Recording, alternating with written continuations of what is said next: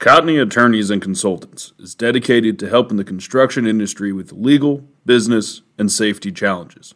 Welcome to this week's episode of Law and Mortar with John Kenny and Trent Cotney. Hey, this is Trent Cotney, CEO of Cotney Attorneys and Consultants. I'd like to welcome you to another episode of Law and Mortar. And as always, I've got John Kenny, CEO of our consulting group. John, how are you doing today? Doing fantastic. Great to be here. Another another week winding down. Yep, getting close to the end of the year. Many of you are on calendar year, so if you're, you know, like us, we're working on uh, getting everything in the books, making sure that we're crossing our T's and dotting our I's for year end. Um, but there has been a lot of news going on. So, first thing I've been getting some calls on is uh, recently the Senate um, passed a, a, resolution about um, the OSHA emergency temporary standard and the other uh, vaccine mandates that were out there, basically saying uh, going against the Biden administration as it relates to that. Um, this, my opinion, is that this was largely a political move. The reality is, is that Biden could veto it anyway. Uh, but you know, I, I, I don't, I don't put a lot of, lot of stock into it, but it is kind of interesting because I do think the majority of employers out there don't feel very strongly about a lot of these regulations and rules that are coming out because mm-hmm. it's a burden. You know, it doesn't matter if you're for it or against it, it's still a pain. So, you know, John, what was your thoughts on that? Yeah, I think it definitely is a political statement and it gets to the house, it's going to die anyways for sure. But I agree with you. It is a it's a burden to employees one way or the other. And I'm not really, you know, I'm not going to be pro or negative on it um, as far as what it is, but we've got to somewhere in going into our third season of COVID in this country, we got to start moving ahead smartly. And, you know, we'll see. Yeah, you know, um, I, I believe that in short order, they are going to redefine the term fully vaccinated to include the booster shot. Um, and I, I would be surprised if the European countries don't kind of lead the way uh, with that designation. Um, it's a lot more difficult to travel over there. You need a lot more, mm. uh, you know, testing and other documentation to show that that you know you've gotten vaccinated. So I could see it starting over there, but ultimately, I think you know that definition is going to change here shortly. Well, if I'm not mistaken, didn't New York City put a regulation in that all private employers it's mandated now? Yeah, absolutely, and you know, to me, that's that's a little bit of a knee jerk reaction in response to Omicron. Um, you know, it's it's very interesting to to see that. So um, yeah, we'll see if that stands up because I assume that there'll be you know some of those private em- employers are going to challenge that. I'm assuming judicially as well. So yeah, very I'm interesting. Sure, you'll get more headlines next week on it. Yeah, absolutely. So next thing I want to mention to our listeners is is a contract clause, one that um, catches a lot of a lot of contractors off guard because they're not paying attention to it but it's commonly referred to as a cross default clause. And what it says in a construction contract it says that if i've got multiple contracts with you for different projects if you default on one i can take it out of your hide on the other one. Um, and this comes into play with set offs and back charges um, you know terminations so they can terminate you on multiple projects uh, I really recommend that you try to strike through that provision because there's a, just a lot of risk. If you go south on one, you don't want to, you know, lose the rest of the job. So, John, did you ever encounter those types of clauses back in your contractor days? Yeah, actually, it's uh, it's a good one. Um, this going back quite a ways too, probably close to 20 years. So this is nothing new. It's been around. Um, I had a contract for a general contractor on a very large project here in the South uh, was probably three or four million dollar roofing project, right? That did not have it in it. Another project that we were awarded, not why this one was just getting ready to come off, which was probably only a fifty, sixty thousand dollar roofing contract, had that clause in it. And we picked it up because we realized what was going on. We, you know, figure you miss it in a little one, and it ties you back to the big one, which had all the liquidated damages and everything into it. So, you know, it's it's not good. You got to be careful with it. So, like you say, it doesn't necessarily need to be in the first one. It could be in any one of the ones you're signing for somebody that hook you on all of them. Very tricky. Uh, watch out for it in, in master subcontract agreements. You know, I, I I may know someone that puts that in their master subcontract agreements for for uh, roofing contractors that are looking to hire subs. So uh, you know, it's definitely definitely one of those provisions that you want to have in in there if you're doing stuff downstream. If you're receiving it from your customer, you want to strike through it. Um, next week, uh, we're getting real close to uh, you know Christmas here, but you and I are both incredibly busy. Um, why don't you tell everybody what you've got going on next week, and then I'll hit them up with the stuff. Sure, I got uh, I have two uh, speaking uh, webinars with the Kentucky Roofing Association on Tuesday and Wednesday.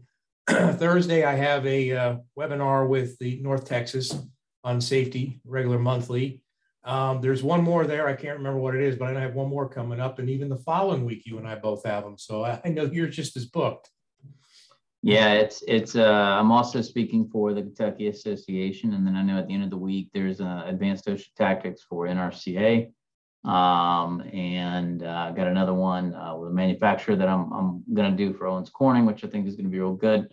So uh, yeah, busy busy week. You know, ending ending the year up strong. I I haven't done all the math on it yet, but confident that we've done 60 or 70 each uh, webinars and seminars this year. Um, constantly doing them, but a uh, great way to educate and hear what's going on. So and a few live in between, whatever few live we could get. Yeah, in.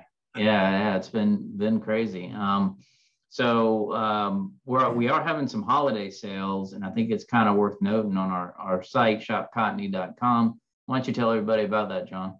Yeah, we're going to have a, a pretty deep discount on buying multiple parts and pieces package deals coming up, um, especially on the training and also on documents. We're going to have some special bundles going out next week, um, like a subcontract agreement special with other, and we have a contract clause special going out, and we've got some more uh, HR stuff, plus our uh, estimating training. Um, had oh, a lot of calls this week with people I've been on and off the phone that are really interested in starting out the new year with training. I'm happy to hear that. Um, and we've got uh, project management coming out at the end of the month. It's about halfway through. I viewed it yesterday. It's coming out fantastic. So I will give a plug for that. In uh, January, we're going to have a, a, RLW with Roofers Coffee Shop, and it's strictly going to be on our training. We're going to walk you through all the modules on the training. It's going to really be good. Yeah, and for those of you listening to this, this stuff's cutting edge. I mean, there's nobody out there doing this kind of stuff. The production value is top notch, and we're looking to integrate technology to even go beyond what's there now. So um, really recommend that you check it out. You can go to our YouTube channel or social media and you'll see some demos on it. Uh, as a layperson, I was absolutely blown away with um, just the, the, like I said, the production value, absolutely incredible. Um, it's, it's pretty hard not to be interested in the, in the subject once you're watching it. So definitely recommend Yep. estimating or project management. Make sure you check it out. We're going to have more offerings next year. I'll kick one thing on to the end of that, Trent, if I could just take two seconds because we have more than just roofers on here, right? So HVAC, we've got that scheduled to launch in February. Uh, we had five people from the industry that are part of an industry association contacted us just this week for uh, drywall and metal stud framing. So that we are, we looked into it. There's enough interest. So anybody out there from that end of the industry, hold on, we got it coming your way too midwinter. Yeah, yeah, absolutely. And uh, again, there's nothing out there. You know, that's that's just it. It's it's not only is this stuff great, but it fills a gap that hadn't existed, and it's you really can learn the subject matter and train your people. It's a great onboarding tool as well. So, um, you know, John, now is is our favorite time, right? All right. I bet it's question of the day. It is question of the day, and I understand you've got one. Uh, so I'm gonna I'm gonna give it over to you and let you uh, ask the question this time. Yes, I do if anybody that's been our loyal listeners know that I only get to do this when you're on the road. So I'm happy to do this with you here today. So I have a question here, went through the pile, pulled it out. This is from David. Um, David wants to know, and, and I think this is more, David's probably, um, this is the employer side of it. So David's an employer, and his question is, I have a salesperson that has left my company and there was commission owed I do not have in my agreement, or I do have in my agreement, I apologize, that it's only you have to be employed to be paid any commissions that are outstanding up to your last day of employment. His question is, well, is that, um, he says, I'm not sure if this was legally written or not, but is that a clause that can help me win this effort? So that's the question of the day. And I think the answer is yes. You know, it, it basically, regardless of whether you have a formal employment agreement or you have a term sheet, that spells out how the commissions are going to be paid if there is contingent on employment.